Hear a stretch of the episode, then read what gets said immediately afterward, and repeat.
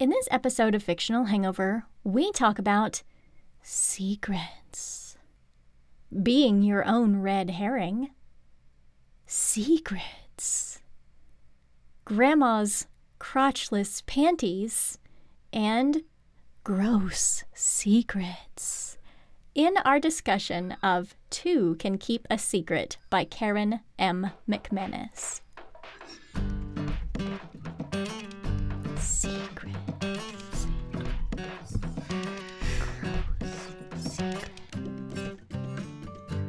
Everybody, welcome to Fictional Hangover, a podcast about young adult and new adult, and sometimes other books, series, authors, voice actors, and illustrators that is full of spoilers. I'm Amanda. And I'm Claire, and today we're going to discuss Two Can Keep a Secret by Karen M. McManus. Standard disclaimer. If you haven't read this book, please remember that Fictional Hangover is all about spoilers. If you haven't read or listened and don't want to be spoiled, stop listening to us and go read or listen to the book. Then come back. If you haven't done this but want to pretend that you have, or if you don't care about spoilers, or if you just like the show so much that you don't care about any of that, then listen up. Yay. I didn't make any mistakes No, so far didn't. yet today. And in my head, I'm going, I English good. Not.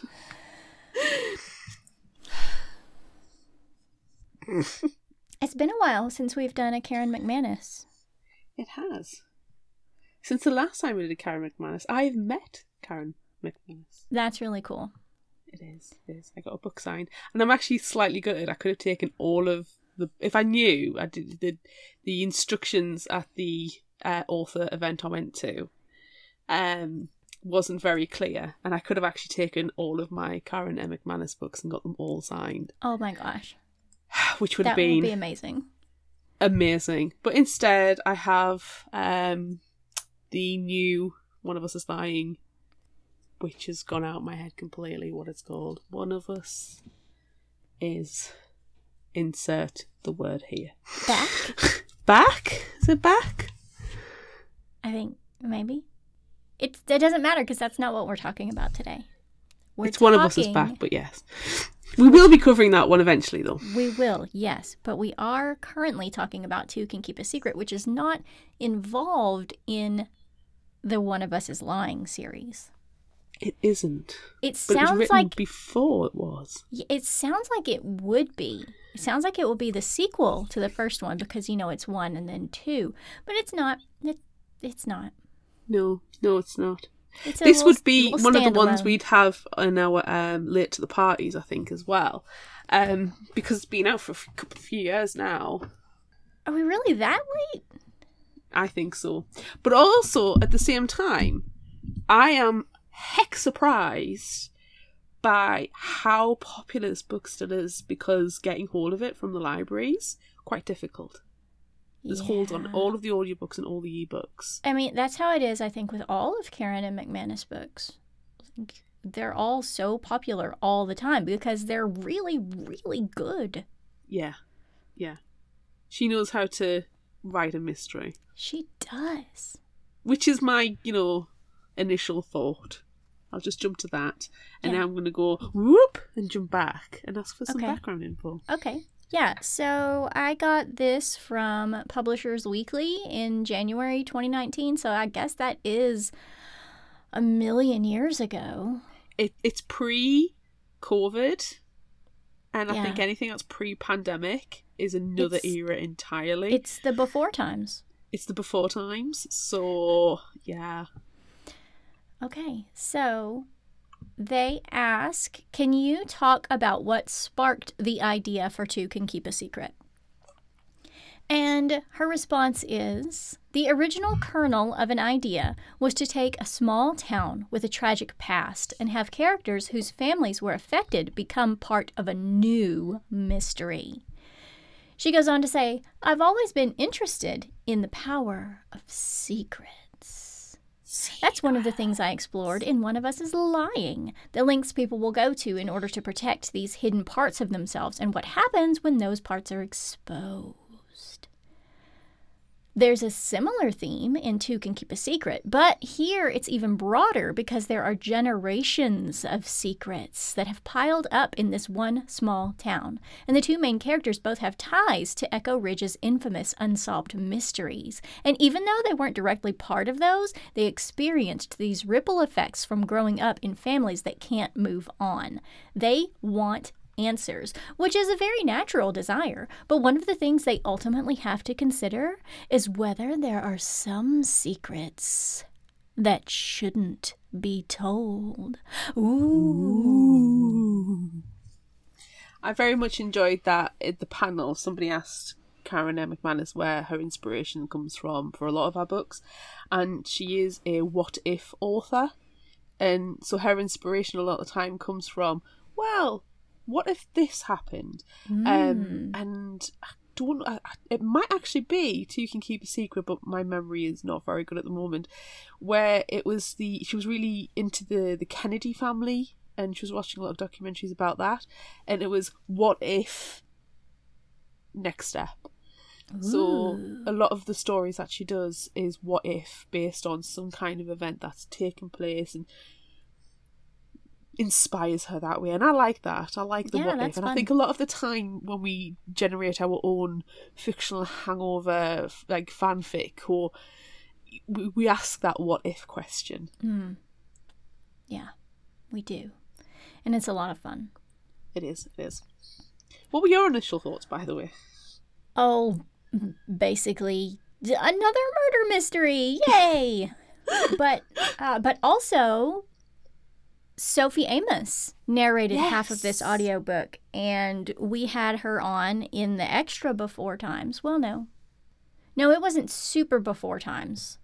It was in the during times. But we had her on talking about Calamity Jane Yes. my Calamity Jane. My Is that what that Jane. one's called? Oh, those were so fun. And in that one, she was a werewolf. In this one, she is not a werewolf. She's a teenager. She's a regular human teenager. And it was a lot of fun. She did a great job. So I was excited to hear her voice again. Yes, same, same. She's a very good uh, voice actor. Yeah. And the male narrator, which I feel bad because I looked him up earlier and then I just went blank on his name. Um, he did a lot of the Miss Peregrine books.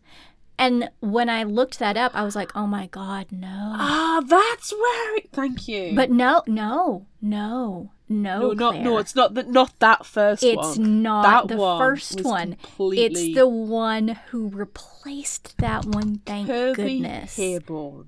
Yes, thank you for looking that up. Yeah, so I was looking through like all of his back catalog, which is like 700 something books. and then I started seeing those and I thought, uh oh, no, oh no, oh no. But he didn't do the first one. He's I'm just going to plug this one in here because there's a very good chance we'll we'll look at this at some point. But um, Beth Revis is releasing uh, a book called Night of the Witch. Yes. She's doing it with Sara Raasch, Raasch and um, Kirby Heyborne is one of the uh, voice actors on that book as well. Awesome. That's really fun. So that's that's cool. He's done a lot of um, younger, Yeah, he's done a lot of middle grade stuff for sure. But he's also done stuff some that I feel like stuff. should be on my child's bookshelf. To be honest, Just Probably, this- probably. a super scary Halloween should be on my bookshelf. Cool. I'm going to stop looking at his back catalogue before I start putting everything on hold. Probably good because there's 700 plus of them that you could go through. I always find it amazing when you look at a voice actor's um, back catalogue and go, "Wow, they are prolific." That's a Yeah, that's that's a lot. that is a lot. Shall we delve into the summary? Yes, let's. Shall we solve a murder or two? Yeah, Solve. Yeah. Some, some secrets. Secret. Ellery and Ezra Corcoran have landed in Vermont, and Ellery's baggage is not there. This is not a good omen, and her twin brother is less than sympathetic. The twins have come to live with their grandmother, a woman they haven't seen for 10 years and have no real relationship with because their mom, Sadie, a wannabe actress and actual drug addict, is in court ordered rehab.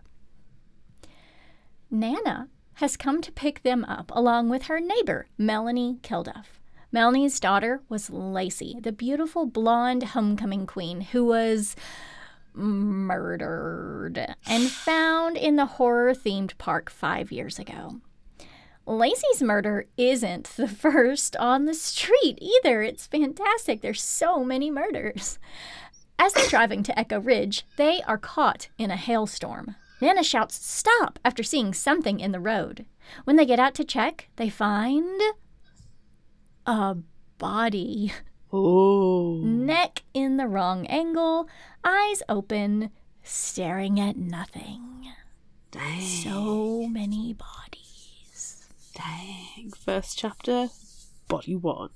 Love it. Instant murder. Yes. Well, uh, this could be an accident. Body in the middle of the road. In a hailstorm. Is it? Hit and run. The- it's a hit and run. Well, the next day, the police come to talk to him about the body they found. It was Jason Borman, a popular science teacher at the local high school. The police officer, Ryan Rodriguez, is no more than five years older than the twins, and in Ellery's opinion, not very competent because he's just so clumsy. Bless him. Ryan was in Lacey's class, as was the prime suspect in her murder, her boyfriend Declan Kelly. The twins will be in school with Declan's younger brother, Malcolm. After Officer Rodriguez leaves, Ellery goes to unpack what little belongings she has with her until her suitcase turns up. Mainly books and some photographs. One photograph is of Ellery and Ezra, and another is their mom, Sadie, with her twin Sarah as teenagers. Sadie never talks about Sarah, and Ellery craves information, though she is sure that Sarah's disappearance was the start of Sadie's problems. Was it a murder? Probably. We're not there yet. We're not there yet, friends. Malcolm's mom married Peter Nilsson after her marriage ended. The tipping point being Lacey Kilduff's murder investigation and the Kelly family being right at the center. That situation was fucked up, but so is the Nilsson house and the whole of the last five years. Declan was the prime suspect in Lacey's murder because it's always the boyfriend. And though there was no evidence, Declan was found guilty by the community and run out of town. Now, Malcolm lives in the plush but sterile Nilsson house with his high school queen bee stepsister, Katrin. It feels like Peter Nilsson has a bit of a savior complex, and Malcolm is hoping he can extend it to help Declan. Malcolm asks Peter about his dinner with Ben Coates, former Echo Ridge mayor, who runs a political consulting business in hopes that he will give a favorable reference for Declan. Tonight is Lacey Kilduff's Memorial Scholarship fundraiser, and Malcolm and his mother will be attending for the first time as new members of the Nilsson family. When they enter, everyone goes silent, which is hecking awkward. Apparently, they are guilty by association still, and it isn't until Melanie steps forward and welcomes them that they return to normal. As Melanie heads back to her table, Malcolm notices two new teenagers sitting there, which is uh, interesting. The Nilsson's sit with Katrin's boyfriend, Theo's family, and his best friend, Kyle McNulty, and his family. Theo and Kyle are bullies and, let's be honest, complete and utter asshats. Malcolm manages to escape to the bathroom and does not want to go back inside the banquet hall, but then he smells something strong and chemically. Following the smell outside, he finds a spray paint can on the ground and red letters Murderland the sequel coming soon painted on the cultural centre sign. The new teenage girl catches Malcolm looking pretty guilty with the empty can of spray paint in his hand. Oh no. Oh, Nazi. Sounded like you said, oh, Nazi. Nuts, Later- Nuts. Nope, Nazi.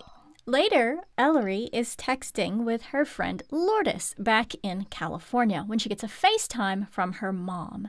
Sadie should be in rehab with no contact, not cold calling her. Sadie mentions Ellery's hair, and it's not a nice mention, and says that Ellery will get to meet all her exes, like Peter Nilsson. Yuck. And gives her an odd expression when Ellery mentions Officer Ryan Rodriguez because of his overreaction at Lacey's funeral.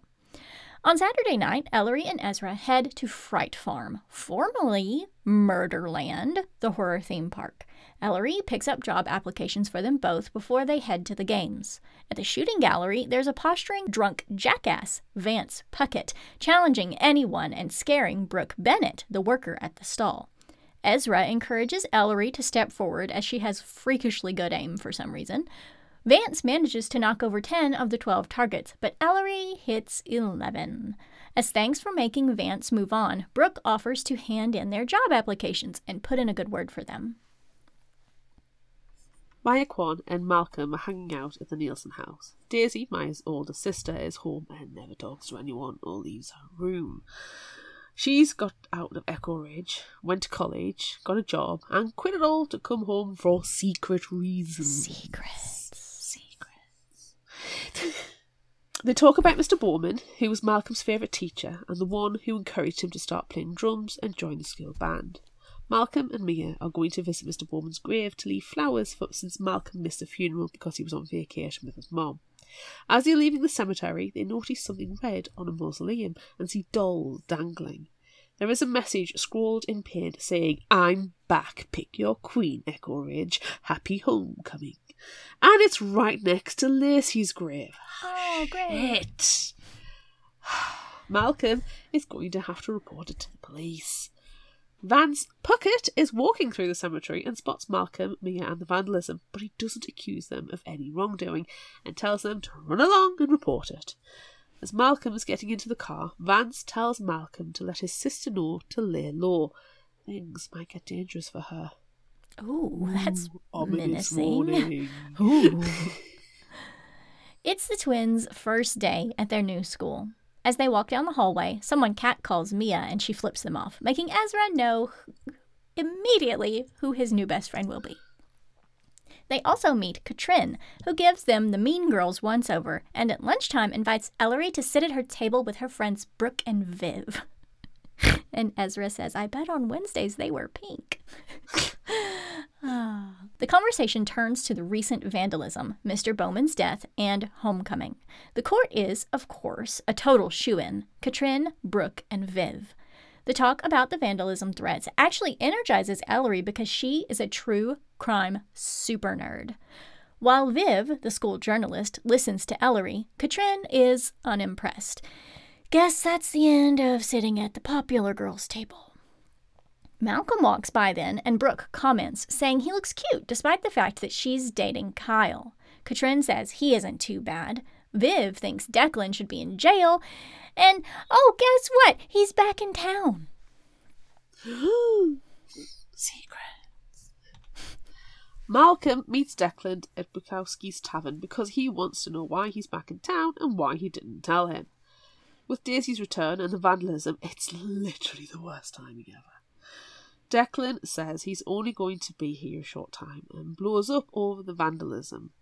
Declan tells Malcolm he has a good thing at the Nilsson's and might get college out of it, but he doesn't believe Peter will speak to Ben Coates for him. As Malcolm walks home, he spots Ellery with the suitcase. As they talk, an oncoming car driven by Katrin speeds dangerously towards them and almost runs them over. Ellery leaves Malcolm to unpack and then goes to the store with Nana. Ellery takes this opportunity to ask about her Aunt Sarah as Sadie never speaks about her. Nana talks warmly about Sarah, who sounds pretty awesome actually. At school, Kyle McNulty is terrorizing Malcolm, but Ellery interrupts and asks Malcolm for help finding the auditorium for the school wide assembly, and also points out that Kyle's pants are unzipped. Sitting together, Malcolm, Mia, and the twins spitball about the homecoming court announcement. There is no surprise about the boys Theo, Kyle, and some random guy called Troy, and this is the one and only mention of him. However, the ladies are Katrin, Brooke, and Ellery. Huh? Ellery is genuinely shocked. Like, who voted for her? She's been at this school for like three hours. it wasn't her brother or her two friends, and she certainly did not nominate herself. On Friday morning, Katrin does her usual daredevil driving to school with Malcolm. Then they arrive to a lot of whispering in the halls. The homecoming court's lockers have been vandalized. Remember Murderland, Princess? I do. Oh. Secrets. Secrets. Saturday morning, Ellery and Ezra are at the library with a pile of high school yearbooks. Ellery thinks it's weird that members of Lacey's class have left and come back, but why? Pourquoi? She studies the pictures of Daisy, Declan, Ryan, and Lacey, trying to figure out Lacey's murder, while Ezra looks at the pictures of Sadie and Sarah. They have work at the Fright Farm in an hour, and Ellery suggests they stop by Mia's to meet the mysterious Daisy. Before they leave, Ellery takes a few pictures of their research. As they walk up to Mia's house, they see Daisy drive up, look at her phone, put her head on the steering wheel, visibly upset, before driving off again. Secrets. Just leave her alone. On Thursday, Malcolm heads to Mia's after band practice and discovers that the vandal has been busy. Corcoran's Make Killer Queens was scrawled on the side of Armstrong's auto repair. A bloody mess of raw meat was left on Brooke's car, and Katrin's school picture was added to Mr. Borman's memorial with its eyes gouged out and RIP October 5th written on it. The reporters are also starting to swarm. As Malcolm and Mia head out for dinner and to meet the twins, Katrin texts wanting Malcolm to ask Brooke to homecoming as she's broken up with Kyle. Mia points out that it's obvious that Malcolm like likes Ellery and he should ask her, not Brooke. Before they leave the house, Mia sees Daisy backing out the driveway despite saying she's in for the night. Mia orders Malcolm to follow her because she must find out what is going on with her sister and learns that Daisy is going to therapy. Yay, good for you, Daisy. When they head to meet the twins, they spot Brooke having a very intense conversation with Vance Puckett, who is painting over the vandalism on the auto shop. They can't make out what is being said, but Brooke's expression looks determined. Ooh, secrets. Sadie calls again, this time on Ezra's phone, and the twins tell their mom they're going to a pet rally at Fright Farm. Typically, Sadie makes Ellery uncomfortable about homecoming, though they didn't actually tell her Ellery is on the court or being targeted by the vandal. Ellery decides to turn the tables and make Sadie uncomfortable by asking questions about her homecoming. Sadie claims she can't remember even though she was queen. Eventually, Sadie gives them one piece of information. She went to homecoming with Vance Puckett. Ellery asks who Sarah went with, but Sadie fakes needing to go and disconnects. Officer Rodriguez arrives then to take the twins to Fright Farm thanks to Nana's insistence for Ellery's safety. Finding Mia inside the big tent, they notice reporters are there. As the coach gives his roaring speech, the lights flicker off and then the LED screen flashes, showing a picture of Lacey in her homecoming crown. The picture then rips in two and is replaced with Katrin, Brooke, and Ellery's pictures. Soon is scrawled across them. The reporter stands up and approaches the coach. The next night, as Malcolm goes to pick Ellery and Ezra from work at the Fright Farm, he gets a text from Declan, who's back in town. Malcolm heads into Fright Farm to find the twins, who are at a staff party. He finds Ellery, but Ezra is nowhere to be seen. When they go to grab some water, they have a near kiss moment. But they're interrupted by a loud scratching noise and someone shouting. It's Brooke. She's on the floor, drunk, surrounded by paper clips. And cryptically, she says, I need to get it back. I shouldn't have. I just shouldn't have. I have to show them. It's not right. It's not okay. Malcolm offers to take Brooke home after dropping the twins off. On Sunday morning, while Ellery is looking at photos of Sadie at homecoming and Ezra is looking at her date Vance, who was pretty hot back then, Ryan Rodriguez comes over looking worried and slightly out of breath. He needs to check that Ellery is okay because Brooke didn't make it home last night. Oh. The police obviously don't know that she was drunk at the party and that Malcolm gave her a ride. Ellery needs to tell Officer Rodriguez, but she really doesn't want to. No.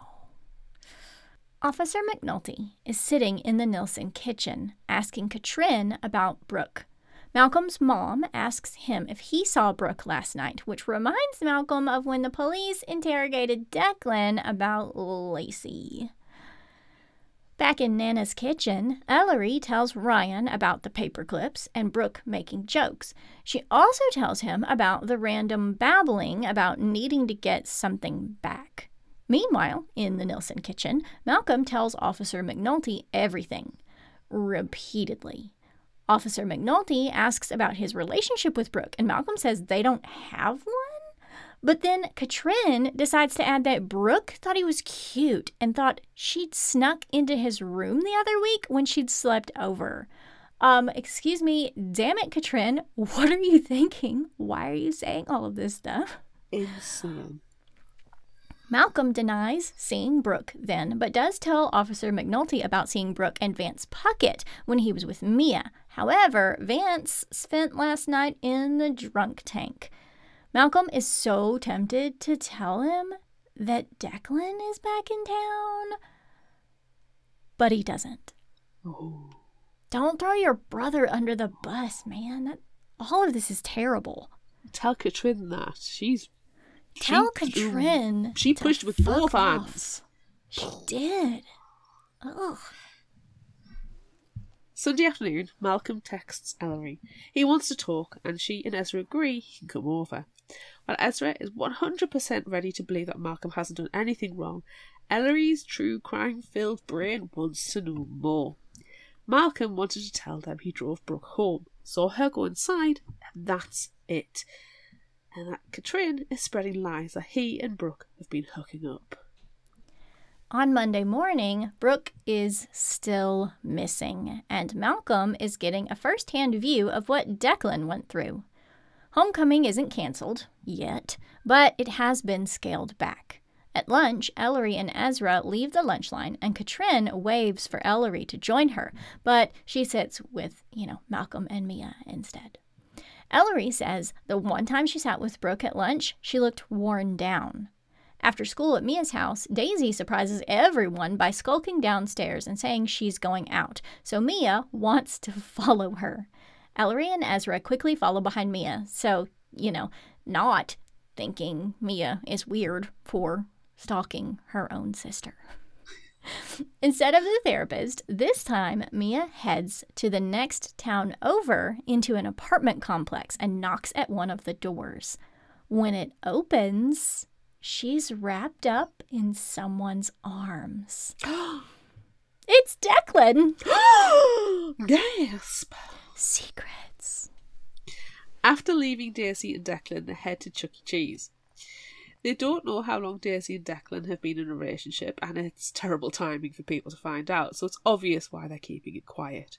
Ellery proposes that Daisy and Declan have hooked up previously, maybe back in high school. Ezra suggests Mia blackmail Daisy by telling their parents what she saw to get more information. And, you know, Mia is not opposed to such underhanded tactics. Malcolm gets a text from his mom then about a search party being organised for the next day during school hours and a link to a news article in the Boston Globe. Viv is quoted in the story, and her theory is word for word what Ellery said a couple of weeks ago. Viv has changed her story as she believed it was all related before. Now she doesn't. Hmm. Hmm. She doesn't have her own brain cells. She does not have her own ideas at all. On Wednesday, Nana gives the twins a ride to work at the Fright Farm and will pick them up too, despite it being after her bedtime. Homecoming is still on, but the court has been disbanded, so technically Ellery is no longer a princess, but Nana wants to be cautious. Sadie calls before they start their shift because she's heard about Brooke and guessed Ellery was also targeted. When Sadie tells Ellery she should have told her, Ellery blows up and points out that Sadie hasn't earned any rights to know anything and lists all the things Sadie doesn't talk about that obviously contribute to her addiction problems. Sadie goes quiet and admits that on the night Sarah went missing, she was losing her virginity to her homecoming date when she should have been with her sister, and that she blames herself for her twin's disappearance. Wah wah. Sadie needs to tell her more, but not right now. Hanging up, Ellery spots Vance Puckett at the shooting gallery game. She challenges him to best two out of three. Ellery purposely, painfully loses and mentions that she's Sadie's daughter. Ellery is no actress like her mother, but is convincing enough for the town drunk with her crocodile tears in trying to get information about Brooke and what Vance knows. He admits that Brooke asked him how to pick a lock, but that he has no idea how to do that and that she should probably just use paper clips because that's what they do in the movies. Well, that answers why Brooke had paper clips scattered around her. But what was she trying to unlock?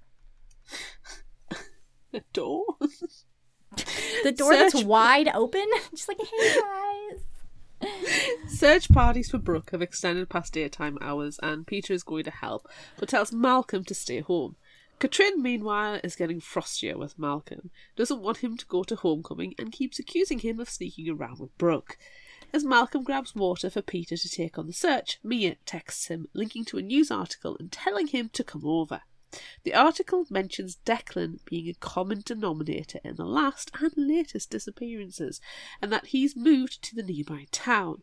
Katrin, on the other hand, has lost her venom, and she leaves with Peter, Malcolm noticing she looks a little afraid. Hmm. What has happened? Secrets. Secrets.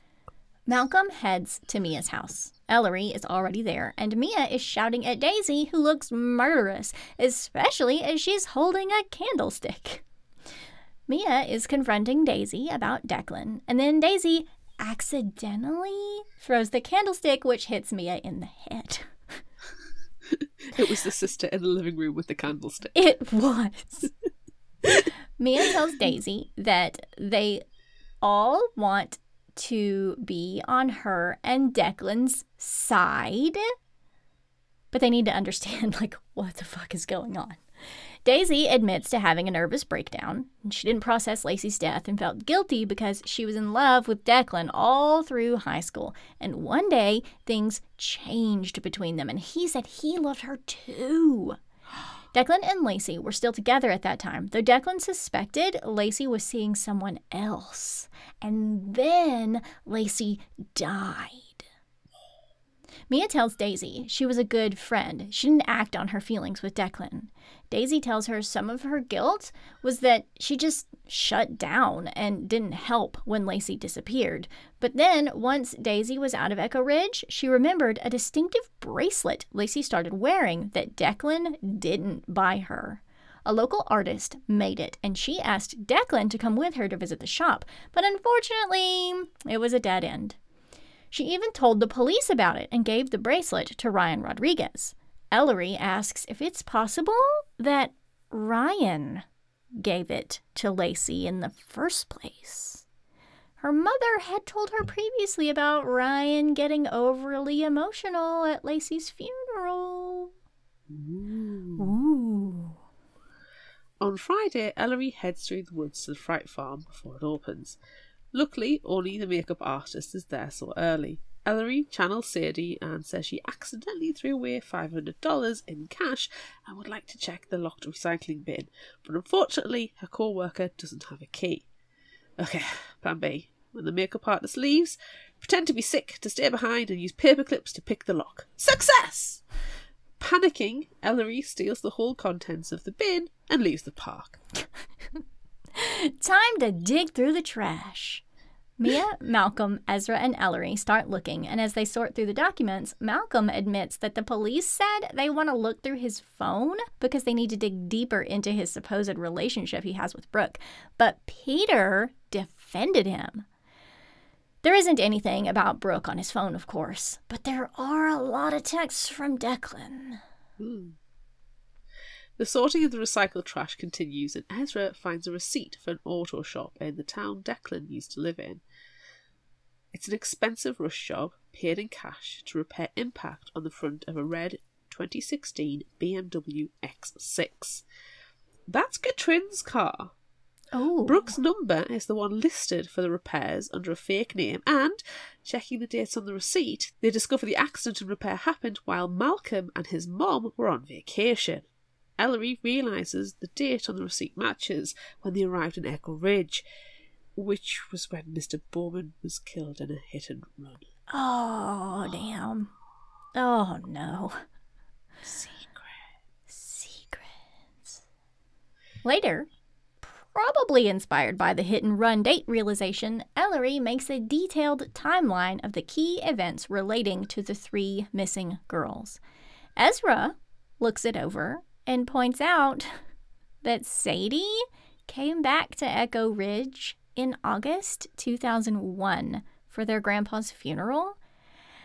And exactly nine months later, they were born. oh, great. Which person in town could possibly be their father? What a fun mystery.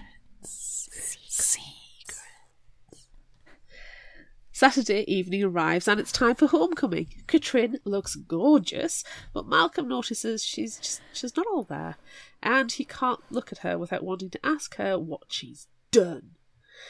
Malcolm and Ellery aren't going to homecoming, and instead Ellery is coming over to watch movies, and Malcolm's mom obviously reads more into it. Malcolm and Ellery settle in with popcorn, and as they do, they decide not to mention what they found in the recycling bin yet, as Ellery's methods weren't exactly legal. Plus, Ellery thinks there is something sketchy about Ryan Rodriguez. Malcolm confesses that he like likes Ellery and they start making out, but of course they're interrupted by Malcolm's mom in the kitchen making hot chocolate. Using this as a distraction, Ellery shares her theory that Katrin started the vandalism to help people forget about what happened to Mr. Borman. But it's not perfect though. Why was Ellery brought in? Who is helping Katrin? Did she do something to keep Brooke from talking? They decide they need to keep an eye on Katrin, so they'd best head to homecoming. Oh. Oh, let's go to a dance. Despite Nana's protests and with strict curfew rules, Ellery and Malcolm head to the dance. Unfortunately, Kyle's older sister Liz is manning the door and won't let them in without a pre purchased ticket. Daisy is also there as a chaperone and manages to get them in. Malcolm goes to look for Ezra and Mia, so Daisy takes the opportunity to ask Ellery why she asked if Ryan bought Lacey the bracelet. Ellery explains that Sadie told her how broken up Ryan was at Lacey's funeral, so she thought they were close. But Daisy says that never happened. This isn't the first time Sadie has been telling her own truth about Echo Ridge. Malcolm returns and he invites Ellery to dance and then asks if she would go on a date to a clown museum with him. of course, Ellery agrees. So romantic. Suddenly, Malcolm realizes he can't see Katrin, so they stop dancing and start looking for her. They find her slipping out of the gym and follow her outside under the Echo Ridge High sign. Ellery pulls out her cell phone and records Katrin as she reaches to unclasp her clutch and vomits all over the grass. Secret. No. No, it's oh no, it's not a secret. Vomit. It's not a secret. Vomit. Sunday is especially quiet post homecoming. Ryan Rodriguez drives by, and Ezra knocks Ellery for not giving him a chance, especially as it turns out that Sadie hasn't been telling the truth about him. Ellery agrees and decides a good opportunity to take the moving boxes to Ryan that their Nana has been asking them to do in the background this entire time. Ellery sees loads of family photos on the fireplace in the Rodriguez house, and family photos are like crack to her. and as she looks over them, spots a picture of Ezra in military fatigues next to a helicopter. Wait, that's not right. And What? No. Mm-mm. that's not Ezra. That's No. that's Ryan's dad in Desert Storm. Secret. Well, shit. Everything makes sense now. Ryan isn't inept. He was trying to process the fact that they were related. Ryan isn't sure if their dad knew about the twins because if he did, surely he would have tried to reach out. Surely. Secrets.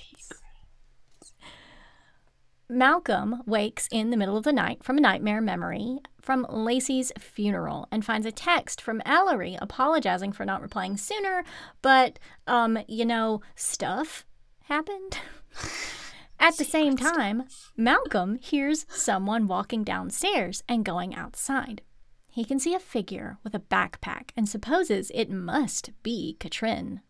Grabbing shoes and his phone, Malcolm follows her and texts Ellery what he's doing. They reach the school, and Malcolm records Katrin taping a white sheet with the words, Now playing Murderland Part 2, Told You So, in red scrawled across it. Malcolm texts Ellery the video, and she says they need to give it to Officer Rodriguez along with the receipt they found first thing the next morning.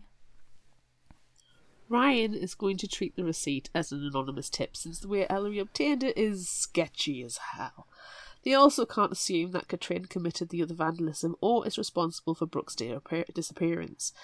They should also keep this information quiet. Ellery tries to ask about Lacey, but he tells her to give it a rest.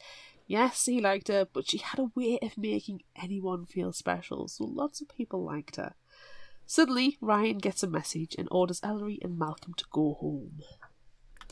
Ellery is antsy and restless. She emails the photo of Ryan's dad to Sadie's email saying, they need to talk, then goes for a walk through the woods to Fright Farm. Officer McNulty is at the entrance and unceremoniously sends her home. Ellery's brain starts to connect dots and thinks it's no wonder Kyle McNulty can hold a grudge, as his father is such a charming delight. But then her brain makes some more connections, and Ellery realizes that Kyle could be responsible for Lacey's death and Brooke's disappearance. He could have teamed up with Declan. None of this makes any sense, Ellery. Oh my god. Ellery decides to call Ryan with her suspicions, but before she can, Nana ambushes her, worried sick. She's especially worried now because they apparently found Brooke's body in the woods at the Canadian border. Ooh. At the Nilsson's, Katrina refuses to go to school, and Malcolm is happy with that because he doesn't want to be anywhere near Katrina at the moment. In the school parking lot, Kyle and his friend Theo are waiting for him, with Viv watching on as they beat the snot out of Malcolm. Ugh. Suddenly, Declan steps forward and pulls Kyle's fist back. Declan has been waiting for Malcolm. He knows what he's going through. Declan orders Malcolm into his car and they drive to his apartment. Malcolm puts the TV on while Declan fetches an ice pack for his hand. The news is announcing a positive ID for Brooke. Damn it. Wah wah. Malcolm has headed over to the twins, and they keep watching the news reports. Sadie calls as well, and Ellery confronts her mom over the identity of their father. But Sadie's answers only add fuel to their anger about her secrets and lies. Ryan Rodriguez stops by. He got Ellery's message, and she shares her theories. All it does is annoy Ryan, who tells her she's more likely to hurt the investigation than help. He also suggests that Malcolm stay with friends for a while, just in case, but it turns out Malcolm doesn't need to leave because Katrin has. Her aunt has taken her on a spa vacation. Malcolm goes to his brother's apartment later and has dinner with Declan and Daisy. Officer Rodriguez knocks. He's come to talk to Declan on official business and is somewhat shocked Daisy is there too. Officer Rodriguez needs to know Declan's alibi the night Brooke disappeared. Declan won't talk, but Daisy answers his questions. They're in the apartment together. Officer Rodriguez pulls out a class ring with DK engraved on it that was found with Brooke's body. Declan gave it to Lacey Junior year. Where has it been? It's like Hmm. been five years. Declan refuses to say anything else. Once Ryan is gone, he tells Daisy and Malcolm he hasn't seen that ring in years and that he tried to break things off with Lacey and asked for his ring back, but she refused. Malcolm doesn't know what to think or who to believe. Declan can tell and kicks his little brother out. Secret. Ellery goes to Malcolm's house because he needs her true crime brain. They talk through the whole thing, but nothing feels right.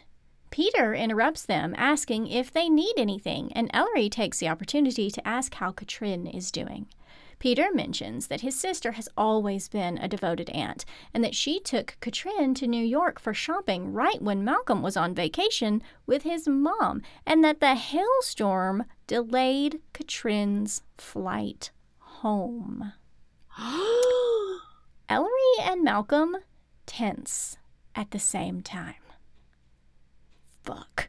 There was only one person who could have driven Katrin's car at that time Peter. But he wasn't at home either. Malcolm calls Ben Coates, who Peter was supposedly with, and asks about the dinner they had last month. Ben says that never happened. Fuck again. So it sounds like Peter was driving Katrin's car, but why would Brooke help get the car fixed? Oh. Oh no. Brooke was slipping out from the sleepovers to be with Peter, Ooh. not Malcolm, as Katrin guessed. Secrets. Gross. Gross Ellery- secrets. Pulls her. Ellery pulls her phone from her pocket to text Ryan when Peter comes bursting into the room with a gun pointed at them. Wow. Ellery sucks at solving true crime. She's so bad. She's so But bad You know at it. what? You know what? It doesn't really matter right now. Nah. Peter orders them to put their phones down. Malcolm desperately tries to reason with Peter. He he knows they're dead otherwise, but it's no use. Peter orders them downstairs into the basement. As they go, Malcolm realizes that Peter planted Declan's glass ring on Brooke, so he killed Lacey too. That he was having an affair with both of them. Oh, gross Gross, disgusting. Gross, Gross oh, secrets. secrets.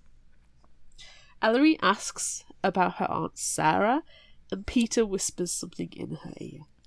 Eventually, they come to the only room in the house that locks on the outside, and Peter locks them in.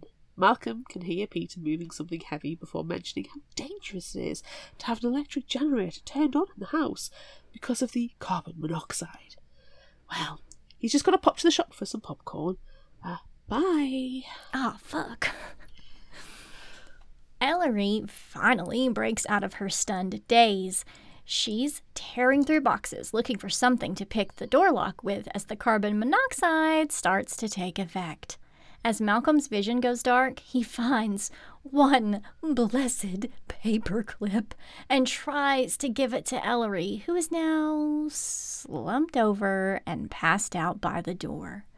Before Malcolm can even try to use the paperclip, he passes out too. Ellery wakes up in the hospital. Her head is thumping and her Nana is holding her hand. Nana is crying and telling her that she's going to be okay. Ellery is about to rasp. Nana tells her her brother saved her, and Ellery falls back to sleep. Melanie Kilduff is there when she wakes up again. Weekly, Ellery is able to ask about Malcolm, who was safe down the hall. Thank goodness. Melanie also tells Sadie is on the way. As Ellery hugs Melanie, crying, she apologises and asks about Mr. Nilsson and learns he's in jail. The next time Ellery wakes, Ryan comes to visit. Ellery is able to thank him for saving her and Malcolm. Aww, her brother. It wasn't Ezra. Ryan tracked Lacey's bracelet Daisy gave him, and the seller contacted him when they made a similar sale, and the buyer's description matched Peter Nilsson. Ryan looked through Brooke's jewelry and found it. Brooke also kept a diary on her computer. Though he didn't give any names, she did say how she was having an affair with an older man and was with him when something bad happened. The car repair receipt helped piece that together. Ellery managed to get a text through to Ryan, just a single letter, and he checked where she was with Nana, who confirmed she was at the Nilsson house.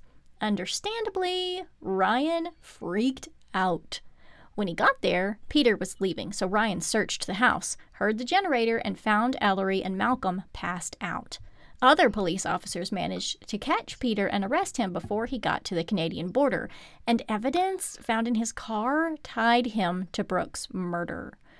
Ryan asks what Peter whispered to Ellery about Sarah, but Ellery says she didn't hear him. But why was Katrin involved?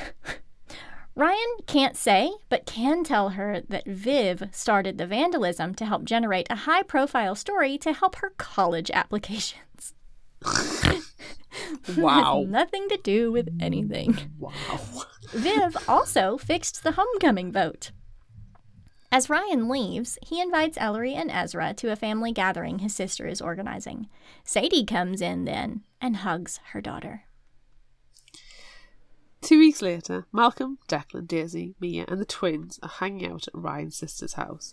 Mia peer pressures Malcolm into extending an olive branch to Declan.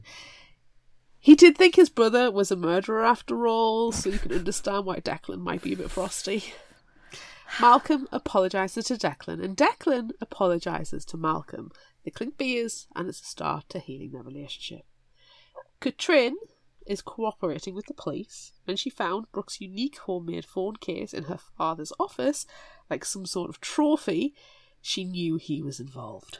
Instead of telling anyone, secrets. Gross. She tried to deflect with vandalism sign, and now her lawyers are trying to paint her as a victim of Peter's control.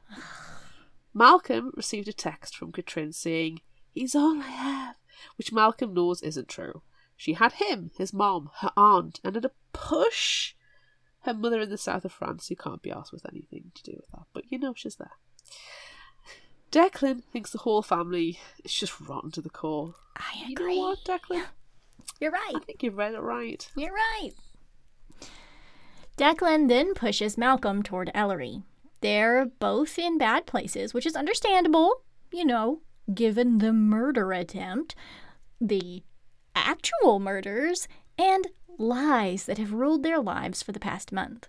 It's going to take some time to process, but they can start moving on now. Malcolm asks if Ellery would like to visit the Clown Museum, which is just down the street, and promises her popcorn, hot dogs, and of course, clowns. As Ellery and Malcolm walk to the Clown Museum, she thinks about what Peter quietly said to her when she asked him about her Aunt Sarah, and she wishes she had never heard it because it will haunt her for the rest of her life. He leaned in close and whispered, I thought she was your mother. Oh! Gross secrets. Gross secrets. And on that gross secret, time for a quick break. Hi, I'm Michael. I'm Barbara. And I'm Lauren. We are the hosts of Badass Literature Society, a book review podcast where we take book recommendations from listeners like you, read them, and then discuss them on our show. Join us once a month as we dive into the books you picked and talk about them. And don't miss our bonus episodes covering all sorts of random bookish topics that come out in between reviews. Don't worry, if you want to read one of the books, the first part of each episode is designated spoiler free, so you can listen and see if you'd like to read it, and then come back and listen to the rest later. You can find Badass Literature Society on Apple Podcast, iHeartRadio, Spotify, Amazon Podcasts, and anywhere else you like to listen. Now, back to the show. Secret. Gross secrets. no. no, thank you. Ew. Ew. Ew. No. No. Do you know wasn't a secret or a gross secret? What? How freaking bad Ellery was at true crime. That's my favorite thing about this entire book. because it's like I feel like in every other YA book, you know, they're like, oh, it's she's the protagonist and she likes true crime, so she's gonna solve all the crimes in town. But no, she's real bad at it. She's literally the worst true crime sleuth ever. Everything that she has pieced together is wrong. And there's And I- so many huge leaps, isn't there? God, I know. But I really appreciate that when, you know, she finds out finally that Ryan is her brother and she's like, "Okay, well, here's all of this information that I have to tell you." And he's like, "Can you please stop? You're bad at this and you're going to make things worse. So just let me do my job as a policeman and you just stay safe and stop doing everything that you're doing because you're bad at it. Ellery, stop being you. Just stop it. You know, her mother is a washed up actress. She's clearly I I don't know if I want to say 100% a failure, but she's she's pretty close. She is a failure. She's no, she's done one movie in the nineties where she had one line and that's her only success. Yeah. And so I feel like Ellery has this like inflated sense of ego, you know, because this is all she's grown up with. Her mom is clearly thinks that she's really, really great. And so maybe Ellery thinks that she's really, really great too at solving true crime, but she's really, really not. I think Ellery reads she reads a lot of books, okay? And I think she reads a lot of YA sleuth books. And she listens to a lot of true crime podcasts and watches true crime documentaries. And she's like, well, if they can do it, I must be able to do it because, uh, like you say, every YA protagonist is like so good at solving crime. And she is not. Uh uh She is no Stevie Bell. She is no Stevie Bell. She her leaps should be in the Olympics. They are that Ugh. that good. Ugh. Ugh. It's hilarious. Like, well, I think this. It's like, Ellery, shut up, man. Stop, Stop it. it. Stop it. Just stop it. But yeah, I really liked that. I really did. Me Because too. She was so bad at it. She was. It's like when at the end, and Ryan's telling her about, well, we worked out it was Peter Nilsson ages ago because of X, Y, and Z. And it's like, well, they already knew, had a suspicious suspicion that it was him. And it was information that you, as a 17 year old high schooler, will never get because you are not the police. You are not able to make official and legal inquiries and follow the train of evidence to the correct points. You are going by supposition. Like, she believes her mother instantly, despite the fact that Sadie is a prolific liar, that Ryan was cut up at Lacey's funeral. And then when she's looking at the high school yearbooks, she assumes from one picture that Ryan is looking fondly over at Lacey, wanting to be with her, but only seeing um her being embraced by Declan. And it's, it's like, he's obviously pining for her in this picture. It's like, no. No, he's probably not even reading so looking at her. He's probably not paying attention at all. That's what happens in No. yearbook photos. Exactly. It's just calm yourself down. And at least Ezra was around some of the time to tell her to calm down. But I, I don't understand why Malcolm kept asking Ellery for her true crime brain. Because, Because because he like likes her and he just Dislike. wants her to be around. it's an excuse to talk to the girl he likes. I'll accept that. I'll accept that. Do you know what annoyed me though? What? about Ellery a little bit. I mean, I'm not gonna say it wasn't about Ellery. So you know the whole Chekhov's gun thing. Yes. There was two things that were particularly mentioned and kept coming back to that nothing was made out of, and it really annoyed me that nothing was made out of these. So it was Ellery's shooting ability and how she's an absolute crack, a natural crack shot, Uh huh. and her dagger necklace. there were the, these were mentioned on more than one occasion. Nothing of any significance or consequence happened. It was literally a mention, and it wasn't even to the point where it felt like it was a red herring inserted into the story. It was just a thing, and it's like, well, you keep mentioning that she's twiddling with her dagger necklace, but nothing happened about it. You keep mentioning that she was a crack shot, but the conversation that she had with Vance the second time and mentioning, oh, I'm Sadie's daughter, did not need to be at a shooting gallery. You know, it didn't. Her beating him at the shooting gallery did not have any bearing on the fact that he was going to talk to her. It just it No. annoyed me. I just, I would just like to say, I have a theory about this, at least the shooting gallery stuff. I have a theory about that. But I would also like to just say that Ellery is her own red herring. It's true. She keeps saying all of this stuff and it's like, oh my God, that's what happened. Like, no. Stop she was the red herring because even when you got things from her point of view, like we're saying about Ryan looking at the photograph, like the, the um Ryan looking at Lacey in the photograph, the yearbook photograph, it's Ellery's point of view we're hearing. Yeah. So she is the red herring throughout the entire thing. She is. She's her own red herring. So, theory, my theory that Yes, really, I mean, there was no follow through with it. So it is just, it's completely a random idea. Was Ellery a crack shot because her father was like a big deal in the military, maybe? But he sat next to a helicopter, so the chances are he was a pilot. And yes, Well, you would need to could know have how to been- shoot. He could have been a gunner. True, but he he didn't know anything. In, that's a nature nurture debate. Then Yeah, we have no idea, but it could be. It could be an explanation for it. It could. I'm my own red herring. Maybe Ellery fancy some fish food now. No. Who was your favorite character? Mia,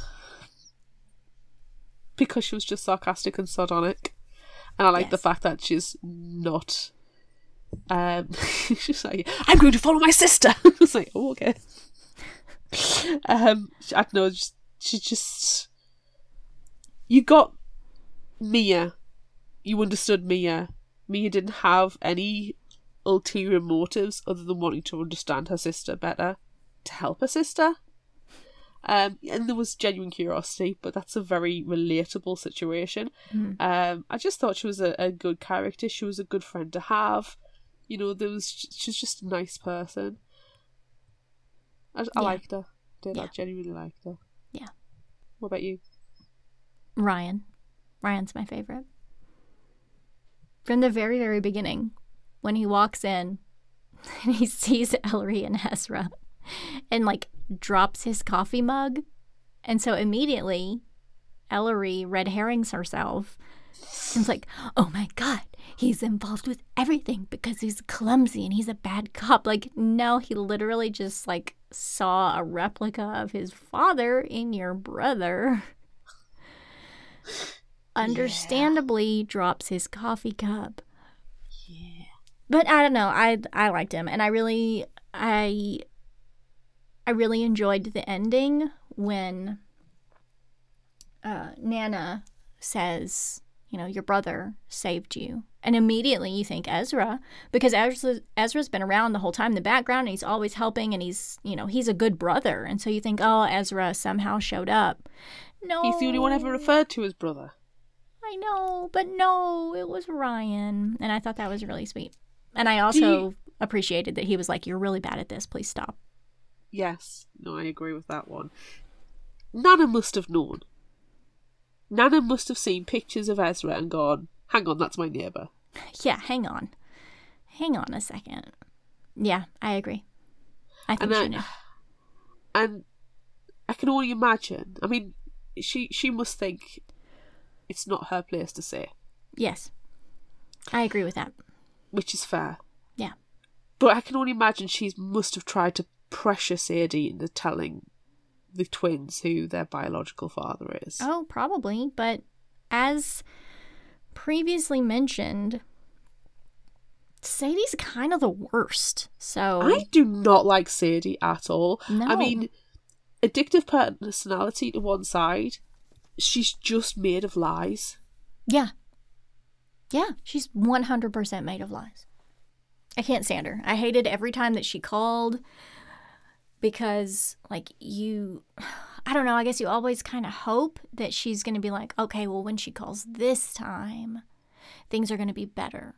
When she calls this time, she's going to tell the truth. When she calls this time, but no, none of it. None of that ever happens. And she's just constantly lying. And I can't stand her. I'm really glad that she's still in rehab and is trying harder at the end. But I appreciate that Ellery and Ezra are staying with their Nana. Yeah. I would understand if they just decide not to have a relationship with her anymore. Yeah. I mean, you've got this whole new family now, which is a lot to deal with. It is, but they seem to be embracing the twins, you know, Yeah. the little little pro- uh, issue. Yeah. I just, yeah. Can I ask? T- typically, within a murder mystery, there's hints and clues as to who the who done it. Yeah. But the problem we had was that we were, from Ellery's point of view, as we've established, is her own red herring, and Yes. therefore is our red herring.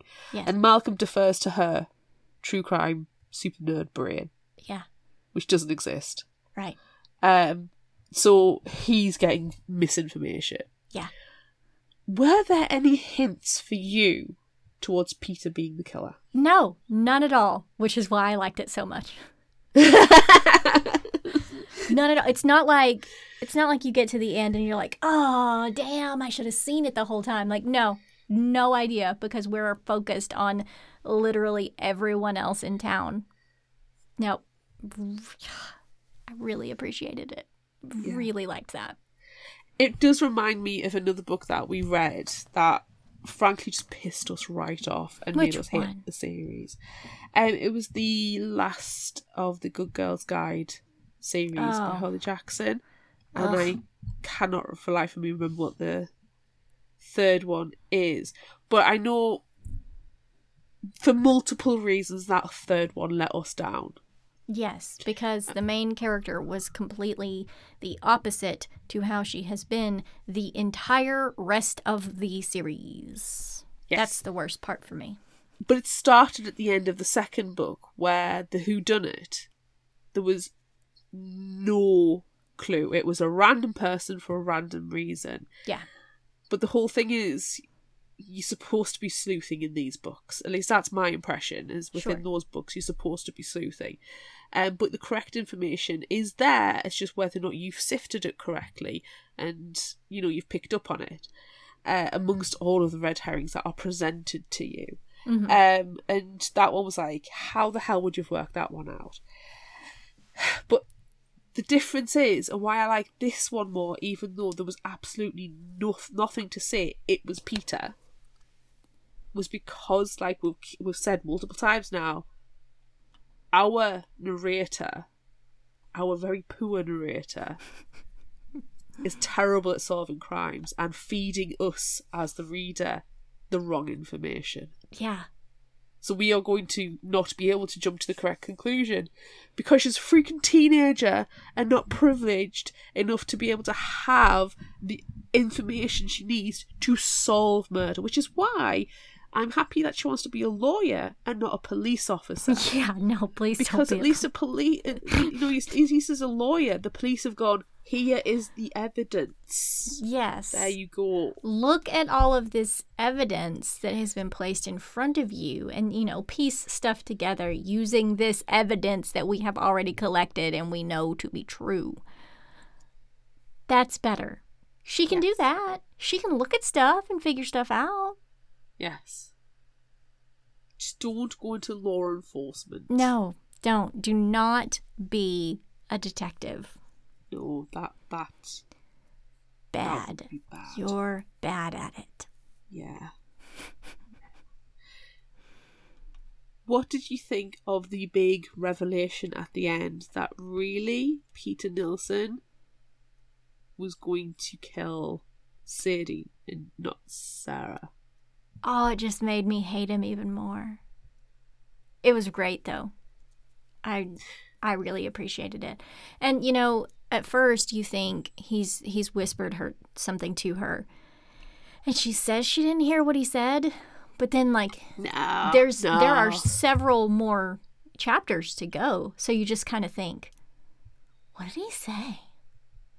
What did he say to her? So She obviously heard because she checked out. Yeah, of course. She checked out and she was gone, and then she passed out from the carbon monoxide because she l- literally just stood there. Yeah, but I I really enjoyed that. I I liked that that was the secret, and that we also didn't find it out immediately, so it gave us a little bit of time to kind of wonder, what did he say? What did he say to her? And then you find out, and then you're like, But- oh. At the same time, though, it wasn't a great big surprise. No, not really, because, you know, Sarah seemed really just like nice and regular and normal. So, not really the type who would, you know, sleep with everyone in town all the time, constantly. Um, I'm surprised that he mistook her for Sadie. But we don't know where he picked her up. We don't know the, the specific circumstances about Sarah's um, well, probable kidnapping and disappearance. Yeah, We don't know enough about that. yeah. Um, and we can only imagine that Sadie and Sarah must be to a T identical. probably, yeah. But she was too busy losing her virginity to Vance Puckett while her other boyfriend was murdering her twin sister. Yeah, it's good stuff. Gross. Gross secret. Gross secrets. Is it is it time for would you rather? Do are there surprises? Did we already talk about surprises? Uh, yeah, I think we already did. I mean, mine was the the Chekhov moments that nothing Oh, happened with. yeah. And can I just point out how much alliteration was in this? Malcolm and Mia, Ezra and Ellery, Sarah and Sadie. It's just freaking alliteration all over the porn shop. Didn't bother me that much. It's not like they were rhyming names, which would have been worse. It, it would have been worse. I think it's just because it. It just. It was one of those situations of once it was heard, I could not unhear it. I'm like, Mm. Like that time that all you heard was the word blood yes. in blood, Vamps, and like I didn't even notice it at all. I didn't really care about it. Box. Box, box, box, Just loses box, all box, box, meaning. box, box, box, box, box, box. Box, box, box, box, secret, secret, secret, secret, secret, secret, secret, secret, secret, Um, I think my only surprise is really that anyone cares about Sadie at all because she's so terrible and we should just throw her away. Yeah. Yeah. Why do we care? She's the worst. I don't. Move on. She was in what is essentially Robocop in the 90s and had one line that does not compute. Anyone caring about Sadie at all does not compute. Done and dusted. Yeah. Okay, now is it time? Yes.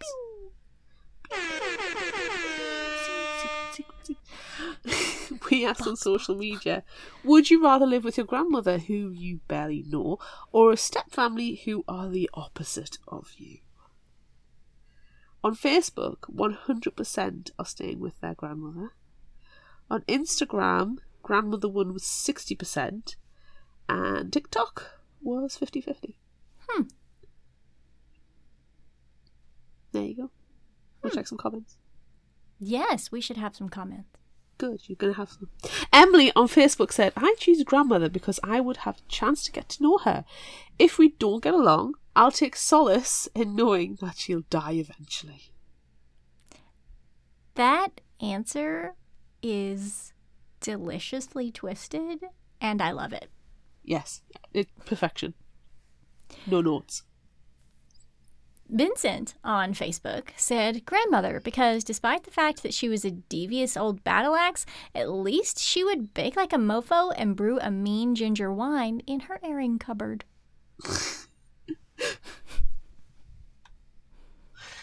Coral on Facebook says, Grandma for sure. What a great time to get to know her. That's such a wholesome answer, Coral. It is. It's so nice compared to the grandma murder from earlier. Bree on Facebook said, Within the situation of the question, give me the grandma. At least there's potential to get along there, unlike potentially being stuck in a Cinderella situation until I'm 18. Fair. Colin on Facebook wrote, grab the popcorn people, grandmother a little dear who is, to be fair, a bit on the racist side of things, but we all ignore that because she's all bless her, and it's not like it was in her day. In the meantime, I'm cringing myself in half every time she meets one of my friends in case she goes on some form of phobic rant at them. But, as Emily said, she'll be dead soon, by fair means or foul, and then everyone will deify her and forget all the bad things she's done, like saying maybe Hitler had the right idea. People's grandparents are okay. Still, better than those stuck up bastards at home trying to make me live their life and never accepting that I could be excelling at something I want to do, Sharon. I just haven't decided what that thing will be yet, so stop comparing me to your ever so perfect daughters. And there's something you don't know about your top class Lucy. She's a slut. Yep, she's had more sausage than your average German bratwurst merchant. How do you feel about that, Sharon? Not so perfect now, is she? Colin obviously I would has say a lot of I feel like- unpack. Yeah, yeah, yeah, yeah, yeah. So let's go to Instagram comments. Um, author friend Kelly DeVos said, The grandmother, definitely. There's way more hope grandma could turn out to be cool. Podcast friends, seriously chatty librarians on Instagram, go and check them out, said, Grandmother! Hopefully she would be an avid reader and bookish. She would hopefully like to take care of birds and gardens in her house. Hopefully she would have numerous cosy reading spots and a huge amount of books to choose from. She would hopefully be a hot tea drinker as well. Lots of hopes for the There's lots there. of hopes, yes. But at least we didn't hope that she dies immediately. That's for Facebook. Glim Glam Jen on Instagram says, I'm dying to live with my step family of opposites. My new family is probably made out of dragons and vampires or vampire dragons, but something non human and cool. Once again, Glim Glam Jen Glim just Glam gives us Jen is just the winner. Glim Glam Jen, please contact us. Give us your really important personal information so we can send you a treasure in the mail because you are winning at Would You Rather. Nobody knows that it's a competition, but it is. She's got all the points. All of them. All of them. The Tourmaline Renegade on Instagram said, Grandmother, I think it would be better to know who I descended from than to put up with people who are half related but completely different. It might find at least a few things in common with a grandmother at the very worst. TJ Purett's author on Instagram says, Grandmother, definitely. Opposites in the same house are frustration you cannot escape. I know, teenagers just hide in their rooms a lot, don't they? Or Uh, go out to the mall. I don't know what true. teenagers do these days. Well, and grandmas go to bed early. What do you pick?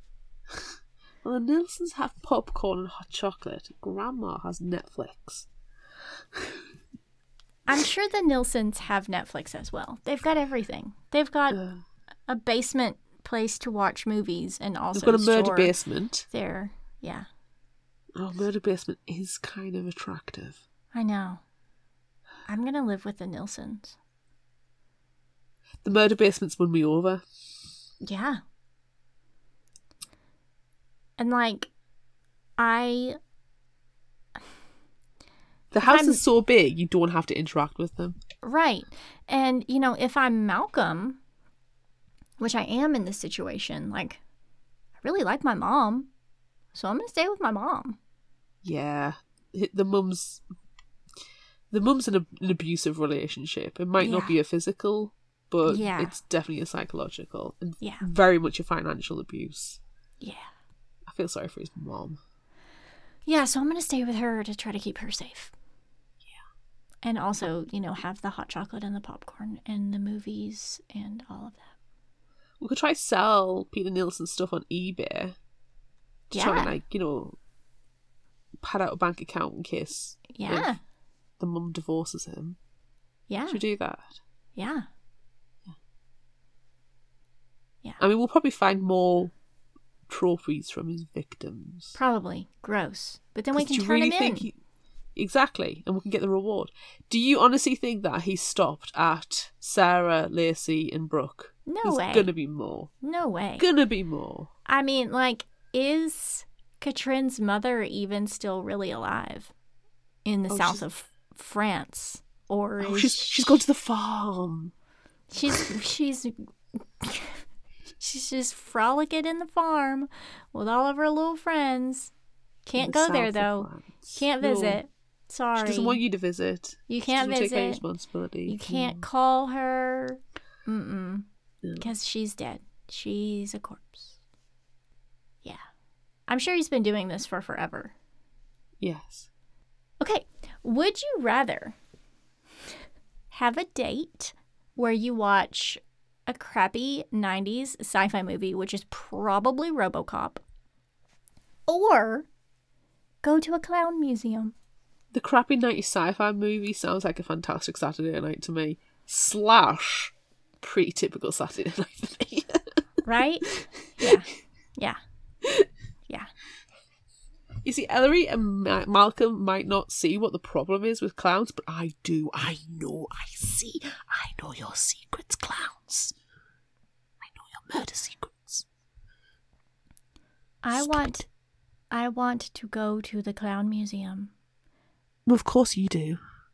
Because you want to find out what cursed object you can bring back home. I do. You you want to enter and exit through the gift shop.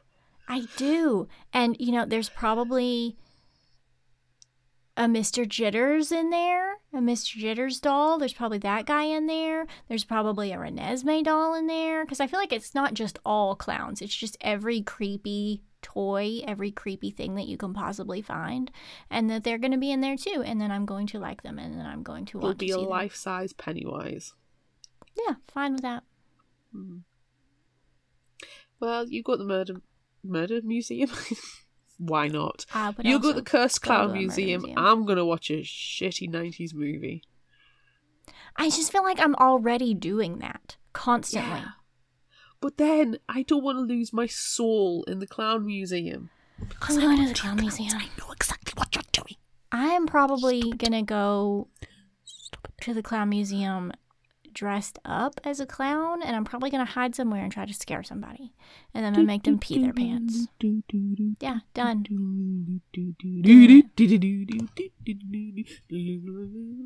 Doing it. Already done. No one is surprised. No one should be surprised. Would you rather wear your grandma's knickers or have her buy your new clothes? You have no say in the matter. She will buy everything for you. I am gonna wear my own dirty clothes and not wear underwear. And I'm just gonna avoid both of these things. No, I That is would not an option. That is C. you need knickers or new clothes. What you I- having? I will buy the new clothes and wear the weird stuff that she has in her closets as long as it's not her underpants. Give me the weird clothes. I'm to rock them. I'm to rock them dressed up as a clown, hiding in the clown museum, scaring the pee out of people. I would argue, though, that these are not your grandma's used underpants.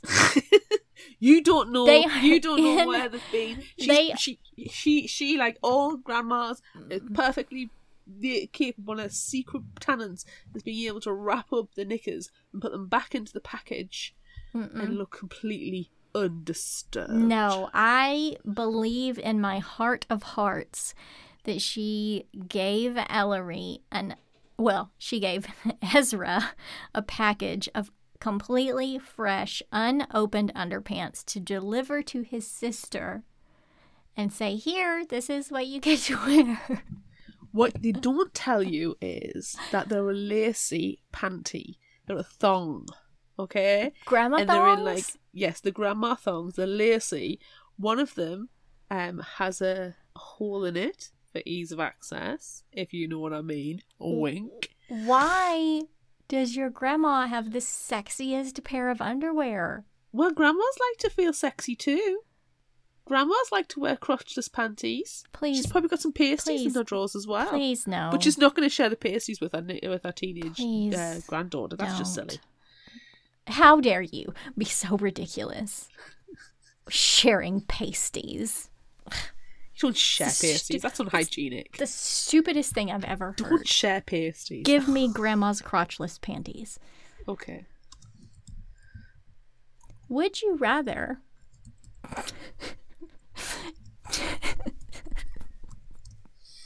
I can't. I'm broken. Would you rather try while the pasties are spinning around? Would you rather try to solve a cold case murder, Oh. a current missing persons case, or figure out who your father is?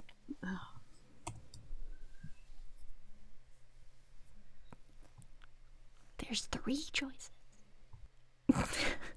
what are you doing? I don't know. I'm trying to decide because I'm thinking the cold case. There's Uh-huh. not going to be much evidence for you to. You know what? I am going to say try and figure out who your father is because then you're not interfering in a murder investigation, possibly infringing on multiple laws, contaminating evidence, and working your way into a murder basement where you are the murderee, not the murderer. Where, which you, nobody wants that. Nobody And at least trying to figure out who your father is is a useful endeavour. And potentially will help you gain some closure. I mean, I want to solve a murder, don't get us wrong. But if I'm Ellery in this case, I need to keep away from those murders. I Right. really I mean, if we're away. Ellery, we need to just sit quietly in the corner. I'm honestly surprised she saw that picture of uh, uh, her father in Desert Storm and didn't only think it was Ezra. I am I'm shocked she was like, "Oh my god, this must be my dad." Bless her. She's she's really not that smart. I think I would like to try to solve the missing persons case because that feels like the most helpful, but I would be better at it than Ellery. I would not be better at it. I would probably also be better. Stop jumping to conclusions. You don't know all the secrets. I would jump to every conclusion. Gross. secret. You you're going to be your own red herring. I am my own red herring. You know you'll come to the conclusion that you're like, "Oh my god, it was me." it I was did me it. the whole time. Yep. Yep.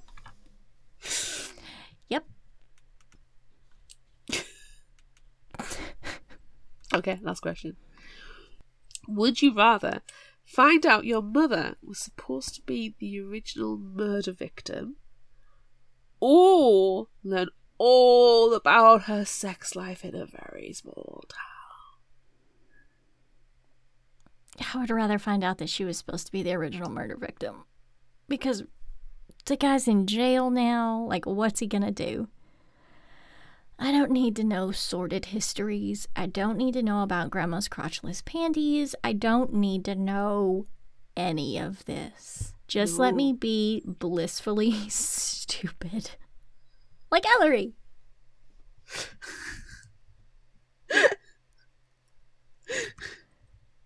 Because gross. What are you doing? Uh, yeah, Gross Same. secrets. I, I don't want to know about my mother's sordid sex life. I don't need to know that. Mm-mm. You know that it it should be private. Yeah. Yuck. Gross. Gross. Gross. Gross. Let's live with the knowledge that you should not be on this earth because your mother should have been murdered Yeah, after having an affair with a dickhead.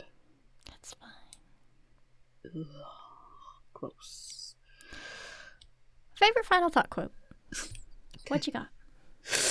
Yeah, I'll give you some.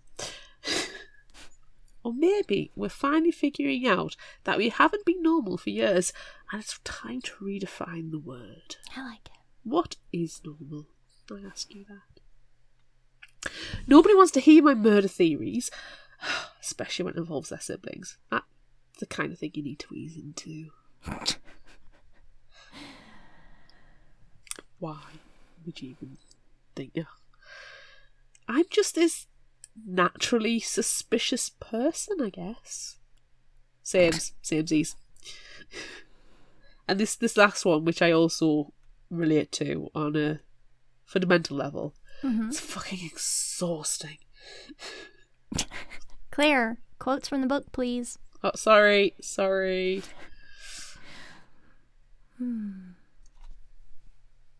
What do you got?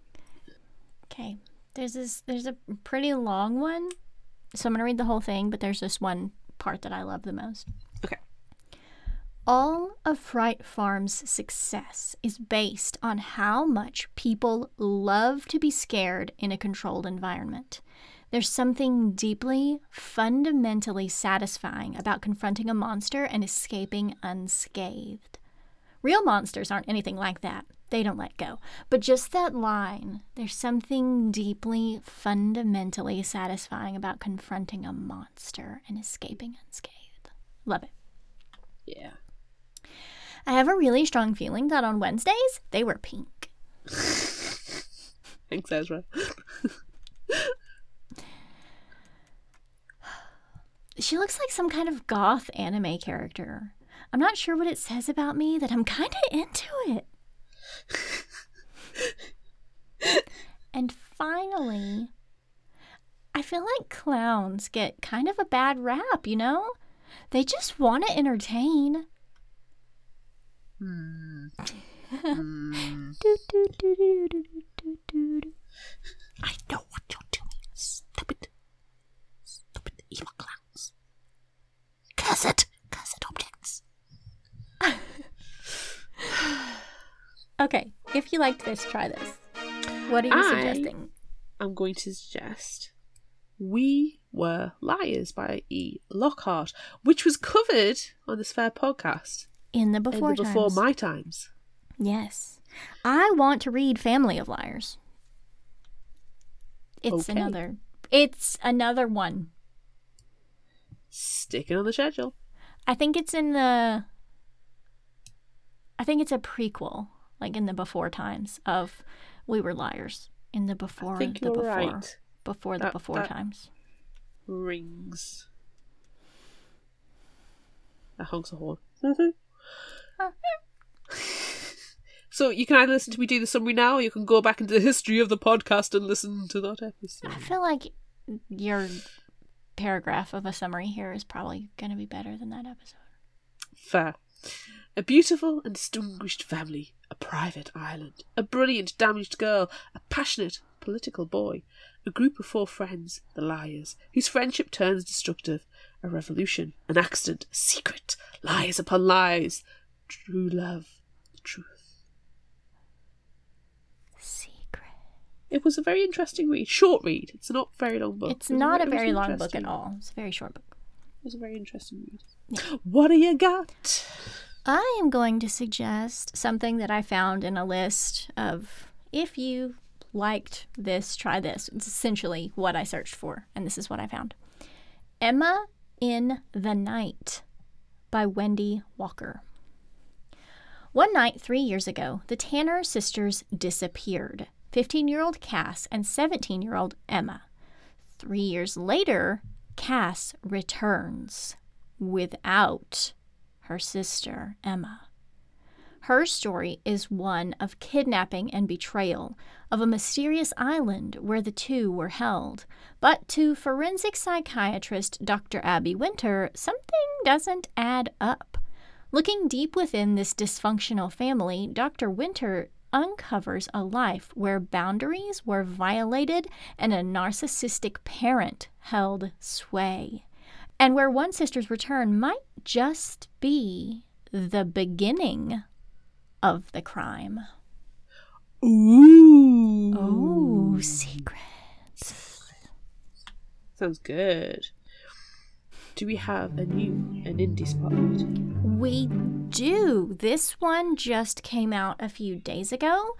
And I want to say that like it's it's kind of got some tenuous links, but like it also has superpowers, but at the same time, it's got the same kind of vibe. It's called The Sight by Melanie Golding. As a child, Faith acquired the ability to see when and how people would die, a gift she neither wanted nor could get rid of. After foreseeing a family tragedy and being ostracized, Faith learns to control her visions and returns to perform in her family's traveling carnival. But when an unruly customer attacks her, she has a vision in full view of a crowd. She is banned from the carnival she loves and loses her only source of income to support her dying mother.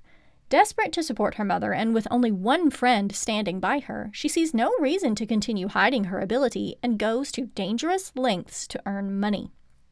But when she sees herself in a man's future death, Faith must face her own fears of her power and tune into her gift to fight against a future that would ruin her life and end someone else's. Ooh. Interesting. Very it sounds interesting. really interesting. I don't know. I'm into it. Yeah, no, I like it. I like it. All right. That's it for this episode of Fictional Hangover. I'm Amanda. And I'm Claire. Join us next time as we discuss Dracula Motherfucker, written by Alex DeCampi and illustrated by Erica Henderson. Dracula Motherfucker! Can only be said in one way. Dracula, motherfucker! Dracula Motherfucker! It's Dracula, motherfucker! Look out for our Would You Rather polls on social media. Don't forget about our book club and monthly challenges on Facebook. Be sure to visit our shop on Redbubble at fictionalhangover.redbubble.com for all your favorite fictional hangover themed merchandise and become a patron of ours on Patreon at patreon.com slash fictional hangover. Until next time, remember, the only cure for a fictional hangover is another book.